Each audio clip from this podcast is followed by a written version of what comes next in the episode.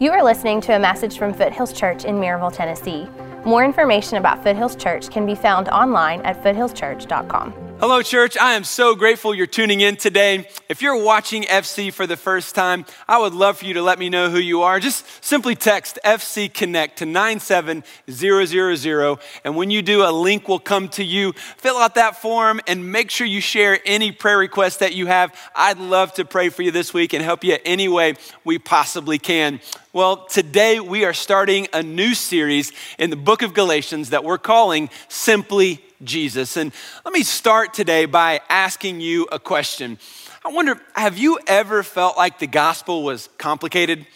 Have you ever felt like following God was complicated or maybe even being a Christian was complicated? Um, let me just ask you to throw up a, a, hand emoji in the chat room, wherever you're watching today, if you've ever felt like the gospel, church, following Jesus was a little complicated. I, would love for you to, to just throw that in the chat room. You know, one of the problems that we experience as Christians is that we don't understand or we simply forget how the gospel brings freedom in our life. And instead of enjoying the freedom the gospel offers us, we start adding things to the gospel that we believe is going to help us, but instead it actually creates a bigger burden in our life. And, and so in this series, we want to uncover the simplicity of the gospel in the book of Galatians. We're going to talk today about how the gospel of pleasing people brings complications in your life and how Christ frees you. We're going to talk later about how if you are a perfectionist, man, that puts a weight and complication up upon you, and Christ wants to free you as well. And we're going to talk about legalism in the church and a host of other things. And, and we're going to discover how God wants to set us free.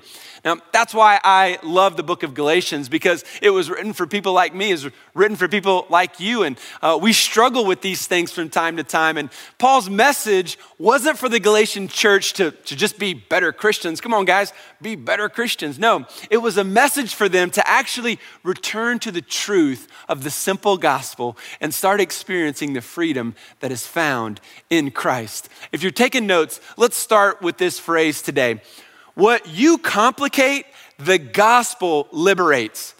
So often, if we're living a life of confusion and complication, trying to live our life for God, if it's complicated, most likely you are the one complicating it because the gospel, in fact, liberates us. And so, God's got a solution for you today. And, and He wants to liberate you from pleasing people. He wants to liberate you from perfectionism and legalism. And his answer is simply Jesus. There's nothing else that's required. And, and that's why the book of Galatians has been called the Declaration of Independence for Christians. Martin Luther, the great reformer of the 1500s, said that Galatians was like a wife to him because he studied it for so long.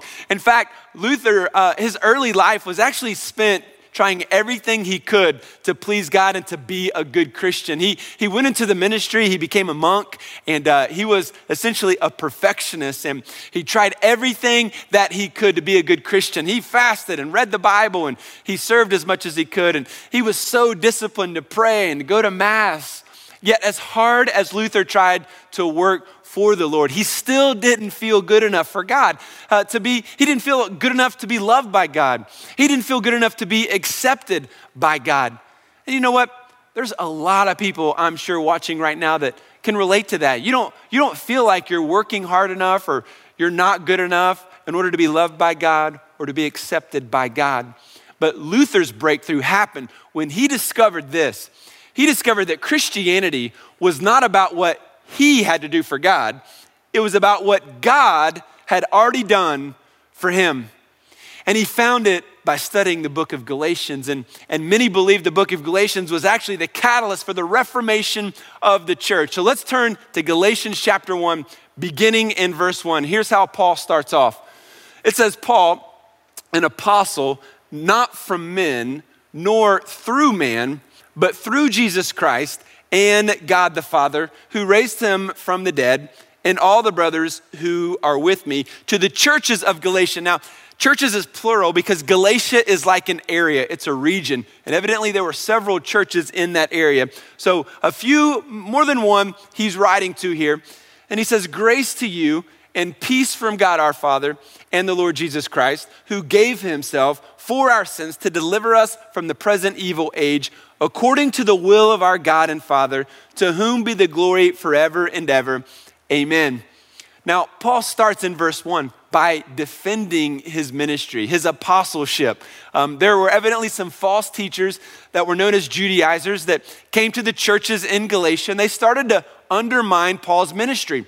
Since he wasn't originally one of the 12 disciples, they were saying that, hey, this guy, he's kind of a second rate apostle. He's not really as good as the other ones. You don't have to really listen to him.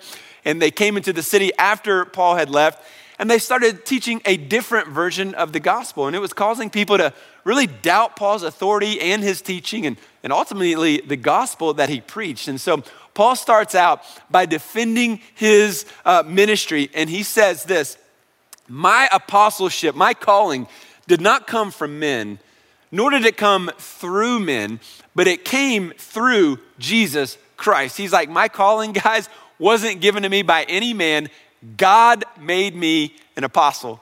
Now, the word apostle meant a messenger who was trained and sent by Jesus. And so there were qualifications to be an apostle, and, and they, they were that you were appointed by the Lord and you were an eyewitness of the resurrected Jesus. So today, there is no office of the apostle. We don't have that anymore. That has ceased. And, but Paul here is making it clear that he was appointed by the Lord, not man. And later on in chapter one here, he explains his entire story so that the church would be reminded of his experience with the resurrected Jesus. And so he's defending his ministry, not so that he could look good, but so that the authority of the gospel message would be upheld. Uh, because he goes straight into this explanation of what the gospel is. He defends his apostleship, and now in verse 4, he dives into what the gospel actually is. If you're taking notes, in verse 4, underline this it says, The gospel delivered or rescued you. That means that you and I were dying. We were in a terrible state that required saving. Now, some people view Jesus as just a good teacher. He was just this moral man, and you know, he's a good teacher, so just kind of look at his example, and, and that's how we should live. Uh, but think about this for a minute. Imagine you're walking on the green belt today, and yeah, you're socially distancing, but you're outside, you're walking on the green belt, and you see a, a small, helpless child drowning in the river beside you. Now, it doesn't help that poor kid to throw a book at him on how to swim. You don't just throw teaching on him. You reach down and you pull him up out of the water. You rescue him. You actually save him. Now, think about it a lot of people view Christianity as a religion that simply follows the teachings of Jesus, but Jesus is way more than a teacher. He rescued me, He delivered me from sin and death and the power of Satan. And in verse 4, how does He do this? What does it say? It says that He gave Himself for our sins. So, this is how He rescued us. This is how He saved us and became our rescuer. Um, that, that means that Jesus paid the price. He, he was a sacrifice for my sin, for your sin, but he didn't just die for sin.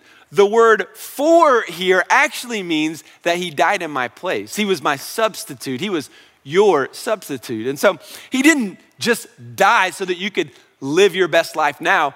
No, no, no, no. My sin broke my relationship with God, and I couldn't do anything to fix it on my own.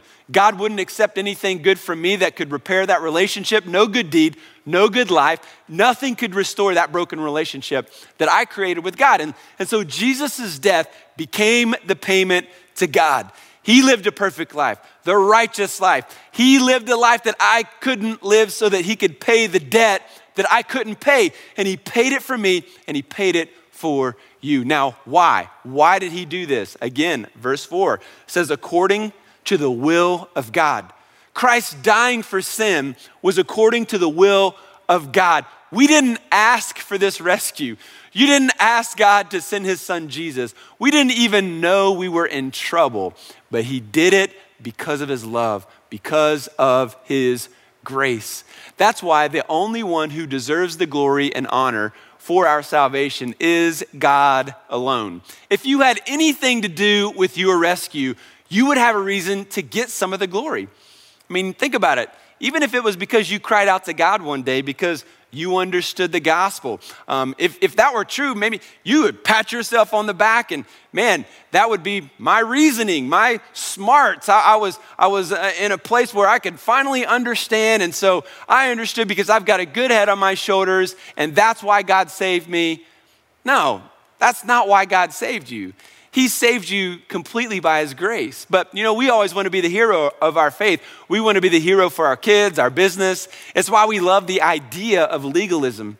Because legalism promises us that if we keep all the rules, that God's going to save us. And if we continue to keep all the rules, He's going to keep us saved. It, it really puts the ball in our court and, and we can control it. But the humbling thing about the gospel is that it says you are not in control. You are in such a hopeless state that you need a rescue that has nothing to do with you at all. And then it says, in Jesus, we actually have that forgiveness.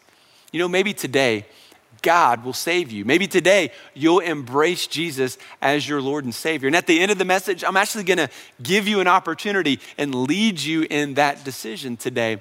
Well, right after Paul's opening statements in the letter, he gets right into the heart of the issues that the church in Galatia were actually experiencing. So let's go back to Galatians 1, verse 6. Paul says, I am astonished that you are so quickly deserting him who called you and the grace of Christ and turning to a different gospel. Not that there is another one, but there are some who trouble you and want to distort the gospel of Christ. But even if we or an angel from heaven should preach to you a gospel contrary to the one we preach to you, let him be accursed. As we have said before, so now I say again if anyone is preaching to you a gospel contrary to the one you received, let him be accursed. For I for am I now seeking the approval of man or of God? Or am I trying to please man? If I were still trying to please man, I would not be a servant of Christ. You know, have you ever noticed how quickly we forget things? I mean, our, our memories sometimes are, are, are, pretty short. We, we forget things. I was talking to a friend the other day who he had his second child, and his uh, first child is about three years old. And he was just telling me, he was like, Trent, I forget how to, like, you know, take care of babies. I forget how to change a diaper, and I forget how small they are and how much stuff they need. And I was like, bro, you know, that's why God gave you a wife. When it comes to babies, you're an idiot. She's a saint do whatever she says and stay out of her way. Like, that's the only advice I can give to you now. But, you know, since the coronavirus has, has led us to, to stay at home for so long, I, I tend to forget kind of what it feels like to be, you know, at church together and shake hands with people and give friends a hug, you know. And I forget what it feels like to preach to people who are actually in the room. I mean, right now it's like me and a couple of camera guys in here. But, you know, when this is all over, you're going to walk into the church and you're going to be like, ah, this is what I remember. Like, I, I forgot what it felt like to be in a room where thousands of people are singing praise to God. I forgot what it felt like to serve on Sundays, to see my friends actually face to face. Um, if you know what I'm talking about, post the thumbs up icon in the chat room so I know you're with me on this. We forget things really, really quickly. And, and Paul in verse 6, he is shocked that the Galatian uh, believers forgot about the gospel that he preached. He's astonished. He couldn't believe that they had forgotten and, and, and have ex- accepted this new teaching from these new teachers. In verse 7, it says that, hey, there are some troublemakers that have come into the church and they're distorting the gospel of Christ. And this group of teachers, they were le- a legalistic group of men called Judaizers who probably came from Jerusalem and believed that to fully follow Jesus, you needed to make Gentiles become Jews. And they had to follow the Jewish laws as well as have faith in Jesus. Now, just in case you're wondering, if you are not a Jew, you are a Gentile, just so everybody understands that. The Judaizers were preaching salvation is in Christ. They, they believed he was the Messiah, they believed he rose from the grave. So it sounded like they were on our team.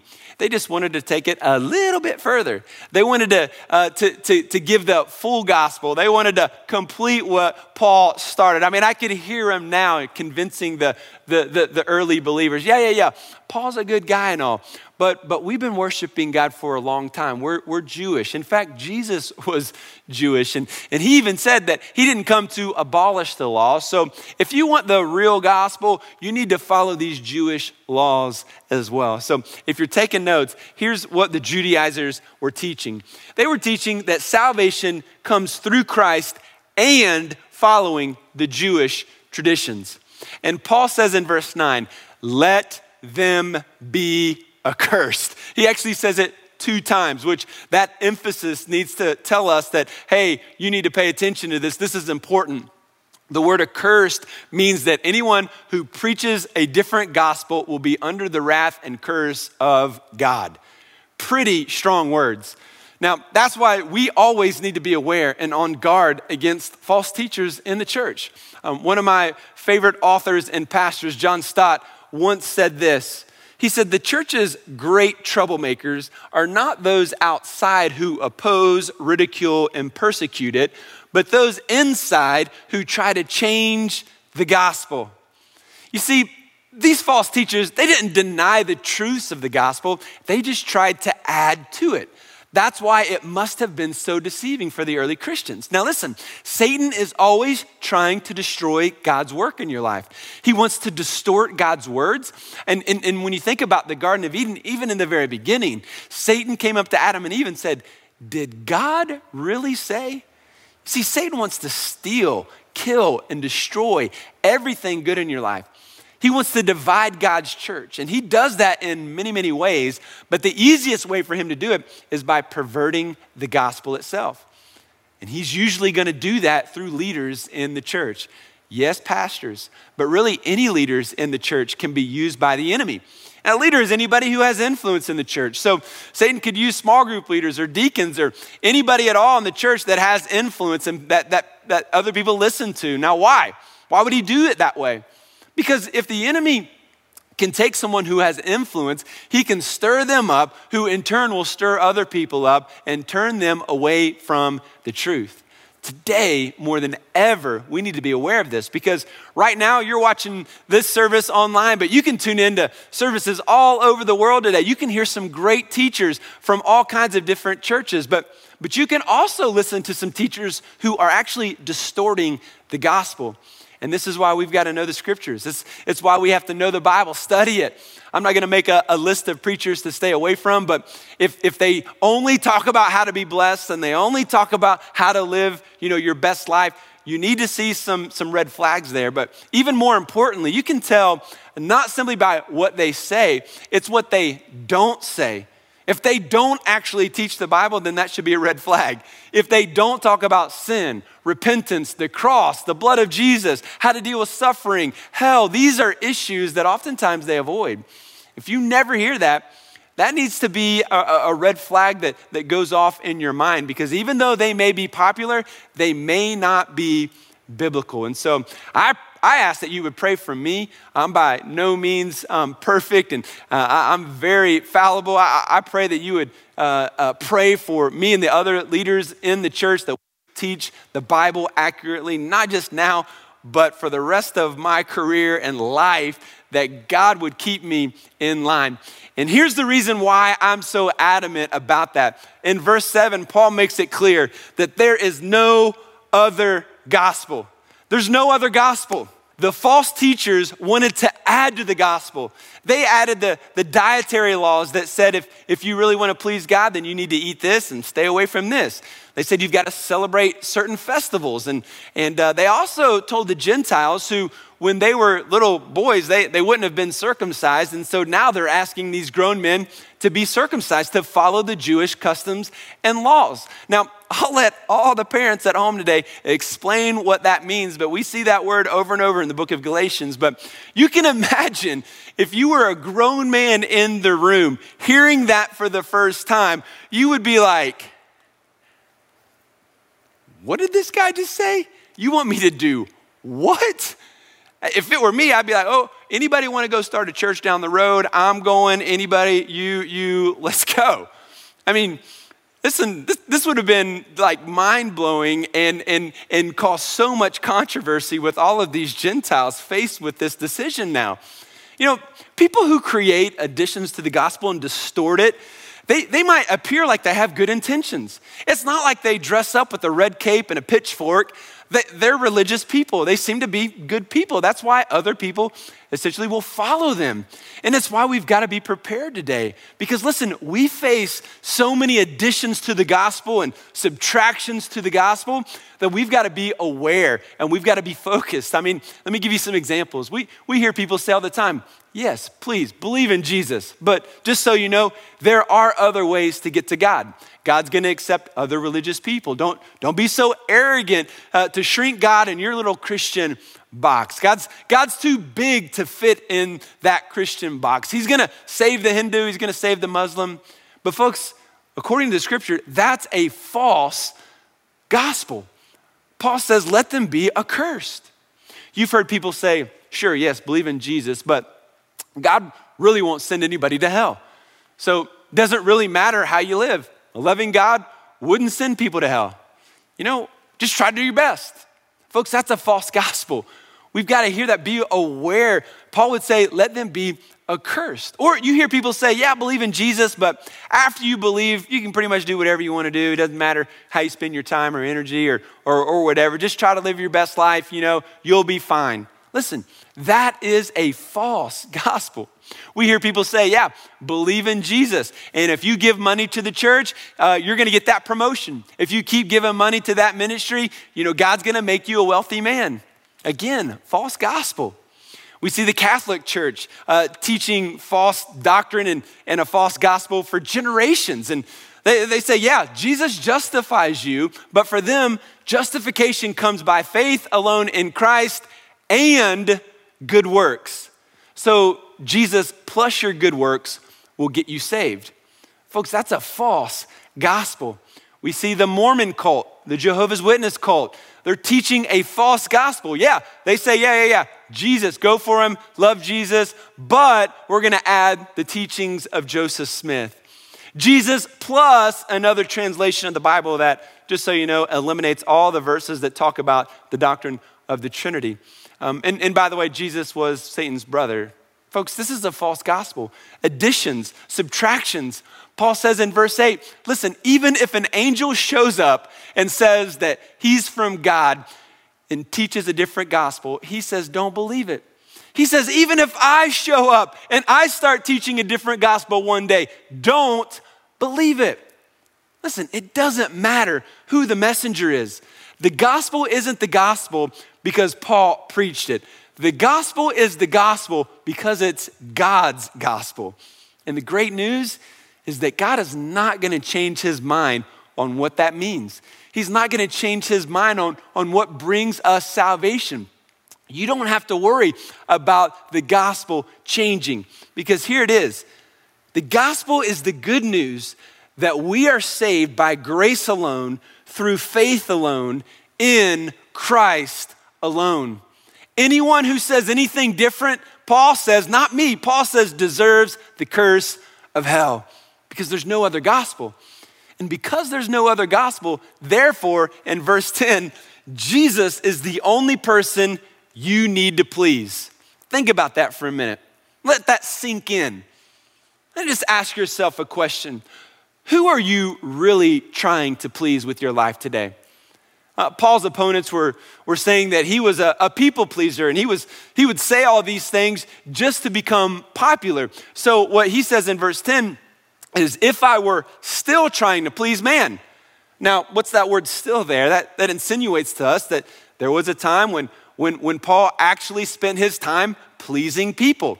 Uh, before Christ, he was doing everything he could to keep up his reputation. I mean, he found his identity in what people thought about him, and, and he, was, he, he, he was proud of his family and his heritage and his education and all of his service to the law of God. This is, this is who he thought he was. That's where he found his identity. But when Jesus saved Paul, Paul left being a Pharisee. He stopped trying to please everyone else and he put his confidence in Christ and he began to find his identity in Christ. He stopped living for uh, uh, those who would, would want to make him popular and he started living for God's purpose. Let me ask you again who are you trying to please today? Who are you really living for? Because if you are trying to please other people, you're living by a false gospel. You think, man, if I can make other people happy, then I'll feel good about myself. I'll feel important. I'll feel like my life has purpose. And, and the good news for me, the gospel for me is make people happy and I'll be happy. Folks, that's a lie. That life will drive you crazy, it will complicate your faith. The fact is, you cannot please everybody. Think about it. Even God can't do that. One person wants it to rain, one person wants the sun, the sun to shine.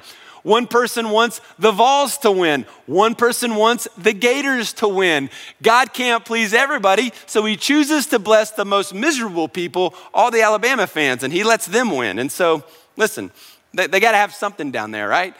Just, just kidding. The point is this you can't please everyone. There might be a group at work who like you. And there's gonna be a couple at work who don't like what you're doing. I might get five emails about how great the church is, and, and then I might get one or two emails that are negative. You can't please everyone.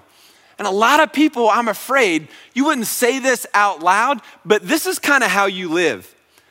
You live with the mentality that I have to be liked by everyone in order to be happy. And folks, that's just not true. You don't have to be liked by everybody in order to be happy. If you live like that, you're depending on others for happiness instead of God. And that is a false gospel that Paul says deserves the curse of hell. So, who are you really trying to please? I think Paul makes a really good point here. He says, he says, listen, I would not be a servant of Christ if I were trying to please man. In other words, you can't have it both ways. He's not saying I wouldn't be a very good servant of Christ if I were trying to please man. No, he says I would not be a servant of Christ if I trying if I'm trying to please man. Now why? Well, he lives by the words of Jesus, and the words of Jesus were that listen, you cannot serve two masters. He knows you can't have two masters. So if pleasing people is your idol, your master is the opinion of your husband, maybe. Your master is the opinion of your friends, the people at work, your neighbors. You're at the mercy. You're, you're serving them. You're worshiping them. And God says, that is a false gospel. You are living for the wrong thing. No wonder you're so empty today. Here's what the gospel really comes down to the gospel doesn't tell us what we have to do to please people. The gospel tells us that God is already pleased with us through the death and resurrection of Jesus. This is good news. God is pleased with you. He is as pleased with you as he is his own son. And listen, when you start to believe that, it frees you from seeking the approval of others. And it frees you from seeking even God's approval. Because by faith in Christ, God gives us the righteousness of Jesus. Not because I earn it, that is simply His grace. And so when God looks at us, He doesn't see my righteousness or my sins. Because Christ forgave me, He lives in me. He now sees the righteousness of Christ in me, which means I am approved. It means that you already have eternal love. It means that you are already unconditionally loved. What else do you need? of course, you need nothing more than God's love. So the question is are you ready to give up the gospel of pleasing people? Are you ready to give up the gospel that promises if you work hard enough, people will finally love you? God will finally love you.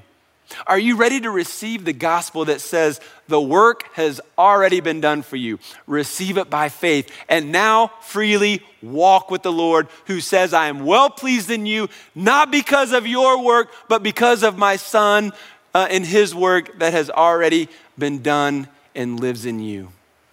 I believe that there are some people here today watching that you, you, you've come to a point to where you know you're not a follower of Christ. You, you, you know that there's something missing within you. And I want to encourage you today to take that step and, and, and, make that commitment to put Jesus in your life and, and to give him your life today, to, to stop trying to please everybody else and start trying to please the Creator who made you and loves you unconditionally.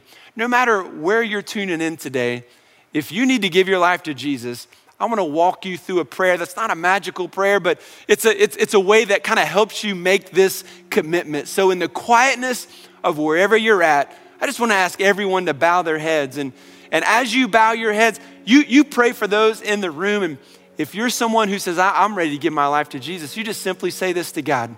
Just say, God, I believe in Jesus. I believe that He died on the cross for my sins because I am a sinner. Forgive me of my sins. Thank you for the resurrection. Because Jesus is alive, I can be alive today and I want to live my life for Him. In Jesus' name, amen. Now, listen, if you if you are committing your life to Christ right here, right now, I believe that God is saving you. The next step for you is going to be baptism. And uh, I just want to rejoice with you. I want to I want to resource you and help you and pray for you any way that I can. And so I would love for you to text the number that is coming up on your screen or even go to the website that's that's listed below. Let us know who you are. Let us know the decision that you just made. We want to celebrate with you. No matter who you are, some of you today need to continue to wrestle with this gospel of pleasing people. It's complicating your faith, it's ruining your faith. And maybe today your prayer of commitment would simply be God, I release this, I, I, I pray against this, and I seek today to only please you. Folks, I'm praying for you. I can't wait for next week as we look at uh, Galatians chapter 2. Have a safe and fantastic week. We'll see you next Sunday. Thank you for listening. More information about Foothills Church can be found online at foothillschurch.com.